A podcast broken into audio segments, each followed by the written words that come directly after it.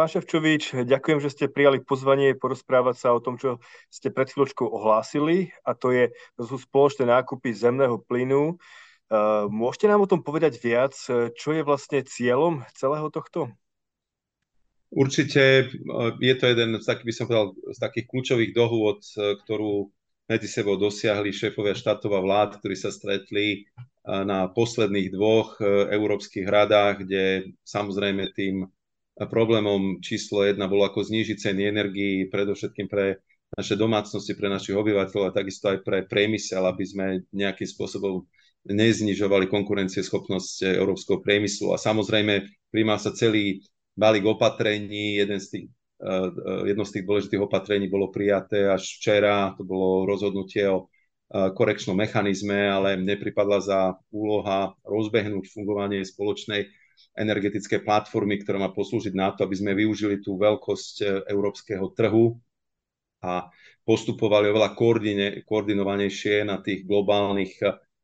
trhoch s plynom, aby sme sa vyhli tým scenárom, ktoré sme tu videli počas letných mesiacov, ktoré viedli k tomu, že členské krajiny si navzájom konkurovali a vlastne vytlačili celý plynu do závratných výšok, čo malo samozrejme potom negatívny dopad aj na ceny energii. Čiže chceme sa z tohto leta poučiť, preto sme zaviedli túto platformu a vlastne mojou úlohou je ju rozbehnúť a koordinovať to tak, aby sme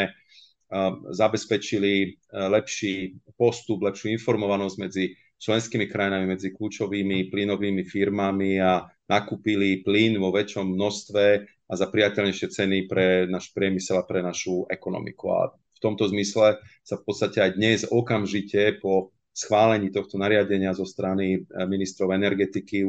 uskutočnila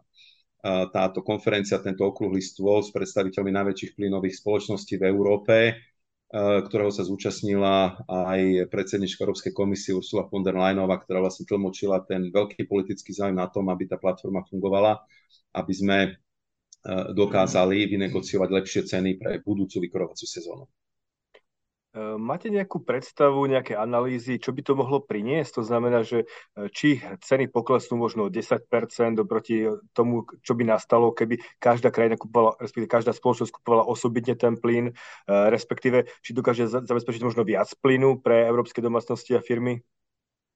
Myslím si, že to je samozrejme veľmi ťažko predikovať už v tomto čase, lebo vidíme, ako ten trh e, nielen s cenami energie, ale aj s cenami plynu e, skutočne je mimoriadne volatilný. Tie ceny sa pohybujú e, smerom hore, smerom dole. Za taký, by som povedal, signál by som považoval to, že okamžite po schválení tohto nariadenia už včera v popoludňajších a večerných hodinách vlastne ceny plynu na tých kľúčových európskych plynových burzách klesli. Nechcem to samozrejme preceňovať, lebo plynový sektor bude samozrejme sledovať to, ako sa nám podarí túto platformu rozbehnúť. Čiže ja som zatiaľ absolvoval neformálne rokovanie s predstaviteľmi jednotlivých členských krajín, ktoré nominovali do tej riadiacej rady pre tú platformu expertov, ktorí pracujú buď v úradoch premiérov, alebo sú blízko k ministrom pre energetiku. Mali sme stretnutie s asociáciami, ktoré združujú Eh, ako dodávateľov, tak aj odberateľov, ale takisto aj tých, eh, eh, ktorí sú zodpovední za fungovanie energetickej infraštruktúry v Európe. No a dnes sme sa rozprávali s kľúčovými plinárenskými firmami a v týchto rokovaniach budeme pokračovať. No a samozrejme musíme nájsť dobré odpovede na tie otázky, s ktorými plinárenský priemysel prichádza, otázka dlhodobých kontraktov, otázka politiky konkurencieschopnosti, otázka formovania konzorcií a samozrejme pre nás kľúčovým um, aspektom tohto celého snaženia bude jednak to, aby sme toho plynu mali dosť, aby sme dokázali vyzásobiť plynové zásobníky tak, ako to bolo v tomto roku, lebo vieme, že budúci rok tá situácia môže byť ešte zložitejšia ako tento rok a zároveň veríme, že tým, že budeme postupovať spoločne a koordinovanejšie, tak uh, budeme do určitej miery okresávať ten neúprostný konkurenčný boj, ktorý tu zviedli európske firmy voči svetovým dodávateľom, čo vytlačilo tú cenu plynu až do tých závratných výšok v auguste. Čiže slúbujeme si o to väčšiu energetickú bezpečnosť, dostatok plynu a nižšie ceny pre európskych spotrebiteľov. E, môžete možno e, vysvetliť, ako by tá platforma mala vyzerať, ako by ten proces spoločný nákup mal prebiehať? je tam niekoľko takých procedurálnych krokov, ktoré musíme urobiť. V prvom rade už v januári chceme ukončiť také výberové konanie jednak na dodávateľa tých služieb, ktoré budú spojené s fungovaním tejto platformy, vrátane takého nového portálu, kde by sme chceli v podstate aj týmto veľmi transparentným spôsobom agregovať, čiže vyzbierať jednotlivé požiadavky, ktoré členské krajiny budú prezentovať voči Európskej komisii a voči platforme, koľko plynu pre svoje potreby potrebujú je tam taká mandatórna, čiže povinná požiadavka, aby sme sa rozprávali o minimálne 15, 15% eh, z kapacity zásobníkov v jednotlivých eh, členských krajinách. A obrátime sa samozrejme na jednotlivé vlády, tak ako sme to už neformálne urobili, aby sa eh, skúsili na národnej úrovni dohodnúť s tými hlavnými odberateľmi plynu a s tými hlavnými hráčmi na plynovom trhu, kto bude do týchto 15% zahrnutý, aká požiadavka by mala v prípade nás zo strany Slovenska byť prezentovaná voči energetickej platforme a v prípade, že sa nám podarí tento plyn spoločne zaobstarať, aký by mal byť ten distribučný kľúč e, smerom k tým e, jednotlivým hráčom na národných plynových trhoch. Čiže bude to taký môj veľmi silný apel, ktorý vysielam už teraz a budem mať k tomu špeciálne stretnutie polovičke januára, aby si aj členské krajiny urobili tú domácu úlohu, sprehľadnili si tie požiadavky, s ktorými sa budú obracať na Európsku komisiu, aby sme videli, o akých objemoch sa rozprávame, aké sú predstavy. No a hneď ako budeme mať tento, túto agregovanú požiadavku, tak eh, by sme ju chceli samozrejme eh, zverejniť a už eh, začiatkom jary by sme začali organizovať tendre na dodávky týchto požiadaviek e, zo strany svetových e, dodávateľov. No a samozrejme záujmom je, aby sme uzavreli prvé kontrakty e, v rámci tohto spoločného obstarávania plynu v dostatočnom predstihu pred ešte letnou sezónou, aby sme nemali obavy, že nestihneme to plnenie zásobníkov a tie prvé dátumy, od ktorých je to možné, pretože sú tam veľmi prísne pravidlá, ktoré e, určujú vlastne ten spôsob, ako sa tie zásobníky e, plnia. No a toto by som povedal taká tá cestovná mapa od dneška až do toho začiatku leta, kedy by sme chceli e, tieto úvodné kroky pretaviť do tých kontraktov, ktoré by sme radi podpisovali pred začiatkom sezóny, ktoré je potrebné využiť na plnenie zásobníkov. Takže ak tomu rozumiem správne, tak e, dodávateľia plynu budú mať na výber, či budú môcť nakupovať plyn priamo ako doteraz, alebo či, budú, či oslovia Európsku komisiu so svojou požiadavkou cez platformu, o ktorej hovoríte, že e, Európska komisia spoločne teda bude agregovať a nakúpi e, daný objem plynu, ktorý by mal predstavovať minimálne teda 15% to je asi váš cieľ, predpokladám, pre tento rok. Máte pravdu, v podstate tých 15% to je taká minimálna obligatórna požiadavka, ktorú každá členská krajina musí, musí predstaviť e, voči energetickej platforme. Samozrejme, to percento môže byť aj vyššie. Našou úlohou je využiť tento, túto agregovanú požiadavku na to, aby sme vynegociovali čo najlepšie ceny plynu od svetových dodávateľov, ale potom už je naozaj, e, e, prechádzame do dobrovoľnej roviny zo strany tých energetických hráčov a konkrétnych firiem, či tá cena pre nich bude dostatočne atraktívna, dobrá, či za túto cenu si chcú uh, tento plyn kúpiť. Čiže sme v takej polohe povinný agregovaný uh, dopyt, ale potom už je dobrovoľnosť v tom, či si tie jednotlivé krajiny aj túto požiadavku uplatnia za túto cenu, tieto firmy budú ten plyn nakupovať. Vy ste mali dnes do poludnia stretnutie, respektíve počas dňa stretnutie s dodávateľmi plynu s veľkými európskymi firmami. Ako na ňu reagovali? Musím povedať, že to bolo veľmi pozitívne stretnutie a bol som rád, že aj šéfka Európskej komisie tomu dodala ten e, punc e, tej politickej dôležitosti, lebo Ursula von der Leyenová vlastne predstavila túto myšlienku pred určitým časom. Myslím si, že si získala teraz e, jednoznačnú podporu zo strany členských krajín a toto nariadenie napriek tým zložitým diskusiám, ktoré boli včera na energetickej rade, malo jednoznačnú, jednomyselnú podporu, čiže je evidentné, že členské krajiny chcú e, týmto smerom ísť a chcú využiť e, túto možnosť veľkosti európskeho trhu a ten fakt, že sme najväčším odberateľom plynu v tom svetovom meritku. No a naozaj dnes sme mali účasť 32 firiem, v podstate všetci, všetci významní hráči na plynovom trhu participovali v tejto diskusii, aktívne vystupovali a v podstate tie požiadavky, ktoré prezentovali, jednak nám pomôžu aj v tej budúcej orientácii, aj nám jasne prezentovali, s čím sa budeme musieť v budúcnosti vysporiadať, ale celkový ten dojem z tohto stretnutia bol, je to myšlienka, ktorá je na stole, uvedomujeme si dôležitosť spoločného európskeho postupu, chceme urobiť maximum preto, aby plyn bol súčasťou energetického mixu, aby nám zabezpečoval konkurencieschopnosť európskej ekonomiky do budúcna a jednoducho musíme spoločne pracovať na tom, aby sme odstránili tie nedostatky z toho uplynulého obdobia. Jedna z vecí, ktorá tam um, znela veľmi často, bolo to, ako optimalizovať využitie energetickej infraštruktúry. To znamená, nie všetky tie tzv. voľné sloty uh, na tých termináloch pre regazifikáciu skvapalneného plynu boli naplno využité. Máme niektoré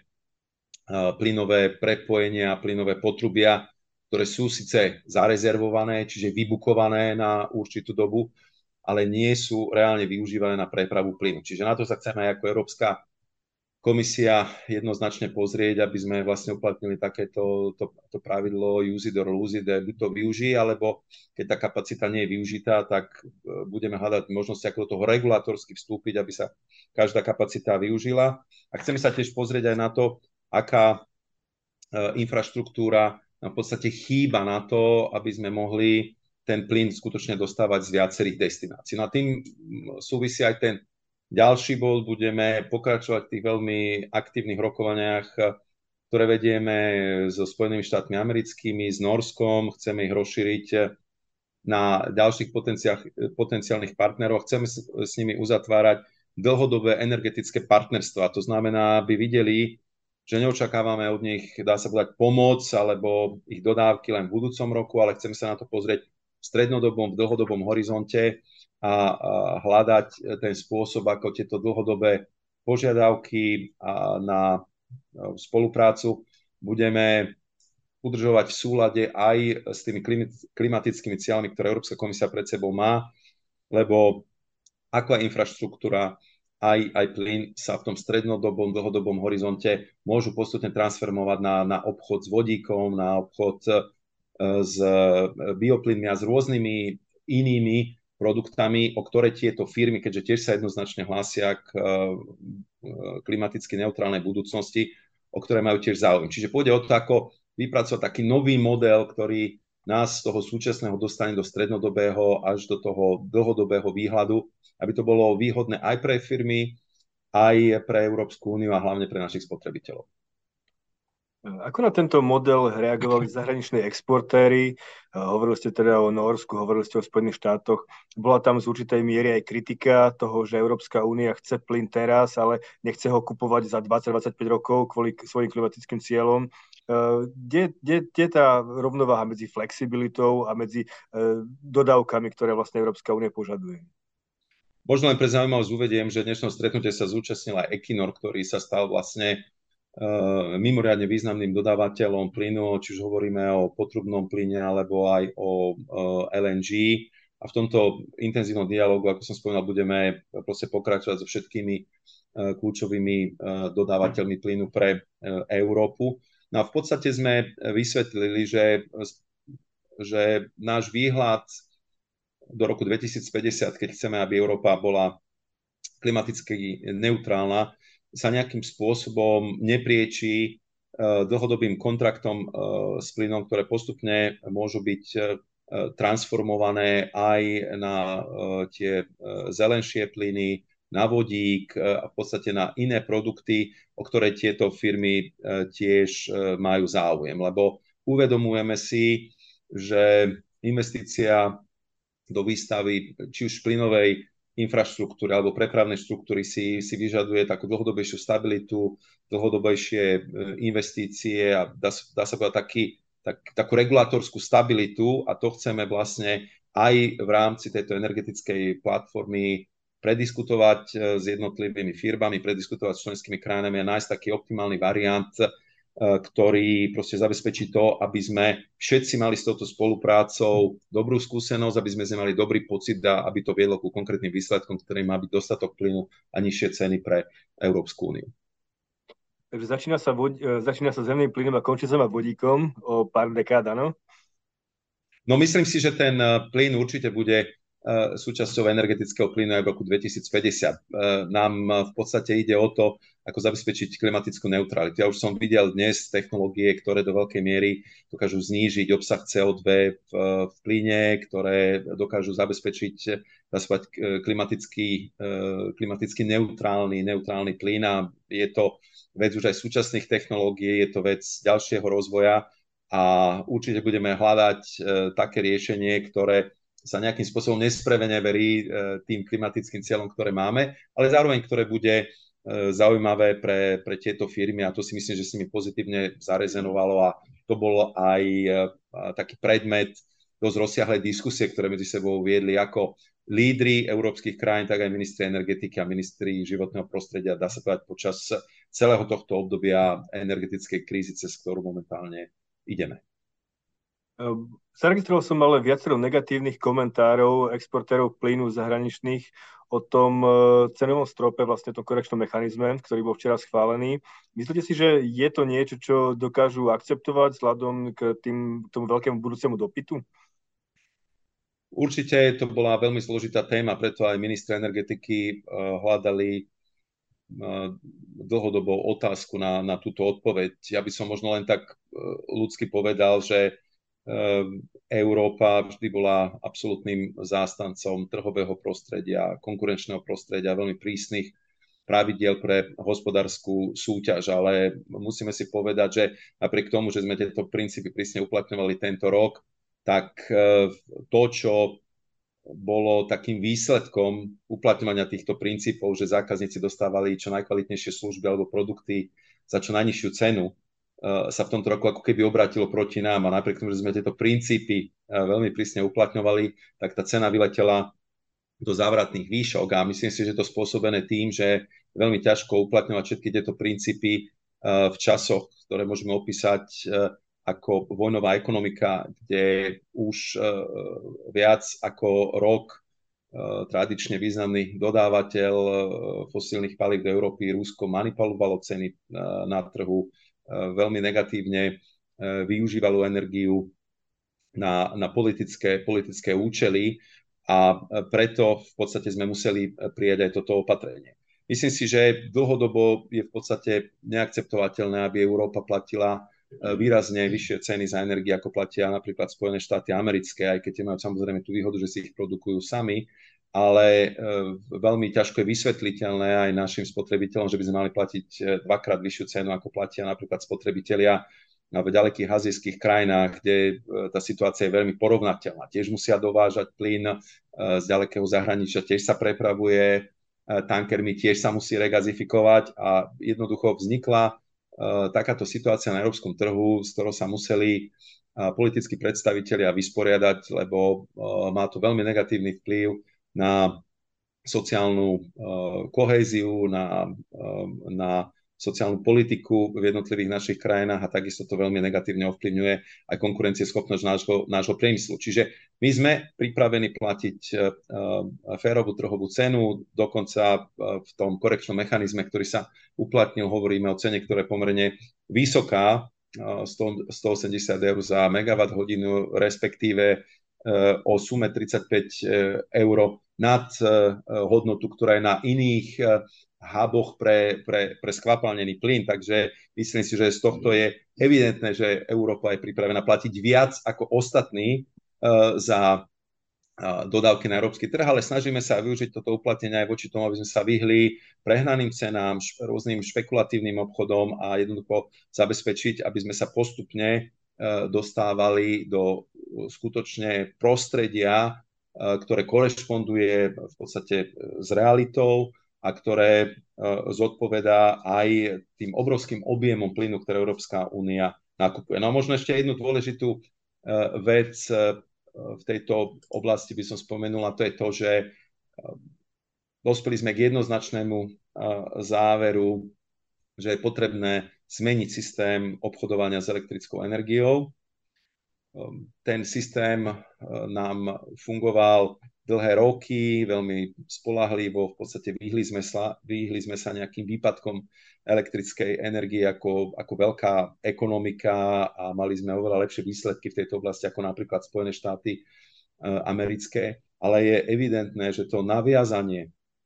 na ceny plynu, ktorý e, v podstate dodáva stále nižšiu a nižšiu proporciu elektrickej energie v tom európskom energetickom mixe, je ďalej neudržateľné a preto začiatkom roka prídeme s novým návrhom na spôsob e, obchodovania s elektrickou energiou. Ide o skutočne veľmi e, zložitú operáciu, lebo sa budú musieť prestať všetky tie algoritmy a fungovanie tých komoditných búrz. Čiže to vyžaduje veľkú, veľkú prácu, ale to rozhodnutie je jednoznačné, má to veľmi silnú politickú podporu zo strany európskych lídrov a verím, že tak ako e, zreformujeme trh s plynom, zreformujeme trh s elektrickou energiou budúci rok, aby sme reagovali na tie oprávnené obavy, ktoré majú nielen občania, ale aj priemyselníci v uh, krajinách EÚ. Ešte ma medzi napadla otázka, budete rokovať aj s Ruskom o nákupe plynu? Pokiaľ ide o fungovanie energetickej platformy, tak e, tamto rozhodnutie zo strany členských krajín e, bolo jednoznačné, že ruské firmy a ruský plyn nebude akceptovateľný pre diskusii ohľadom dodávok pre e, Európsku úniu, čiže pripravujeme sa na ten scenár, ktorý očakajú mnohí, že dodávky plynu z Ruskej federácie do Európskej únie sa úplne prerušia, čiže je to do určitej e, miery také, také plánovanie na e, tento zložitý scenár do, do budúcna. A preto dá sa povedať, že pôjde aj o takú zrýchlenú diverzifikáciu zdrojov plynu z ostatných destinácií a e, myslím si, že toto je e, veľmi, veľmi dôležité v podstate pre, pre budúcnosť, aby sme boli naozaj pripravení na všetky scenáre. A ešte posledná otázka, vrátim sa k tej elektrickej energii. E, bude to teda asi veľká zmena. Kedy budú predstavené detaily? Um, pod, môžete zopakovať túto poslednú otázku? Že, kedy by ste chceli predstaviť detaily zmeny algoritmu alebo fungovania výpočtu cien elektrickej energie? Podstate tu sme sa e, zaviazali k tomu, že s podobným, e, že s týmto návrhom e, prídeme čím skôr v budúcom roku. Ja predpokladám, že sa nám to podarí v prvom štvrť roku. Ide skutočne mimoriadne náročnú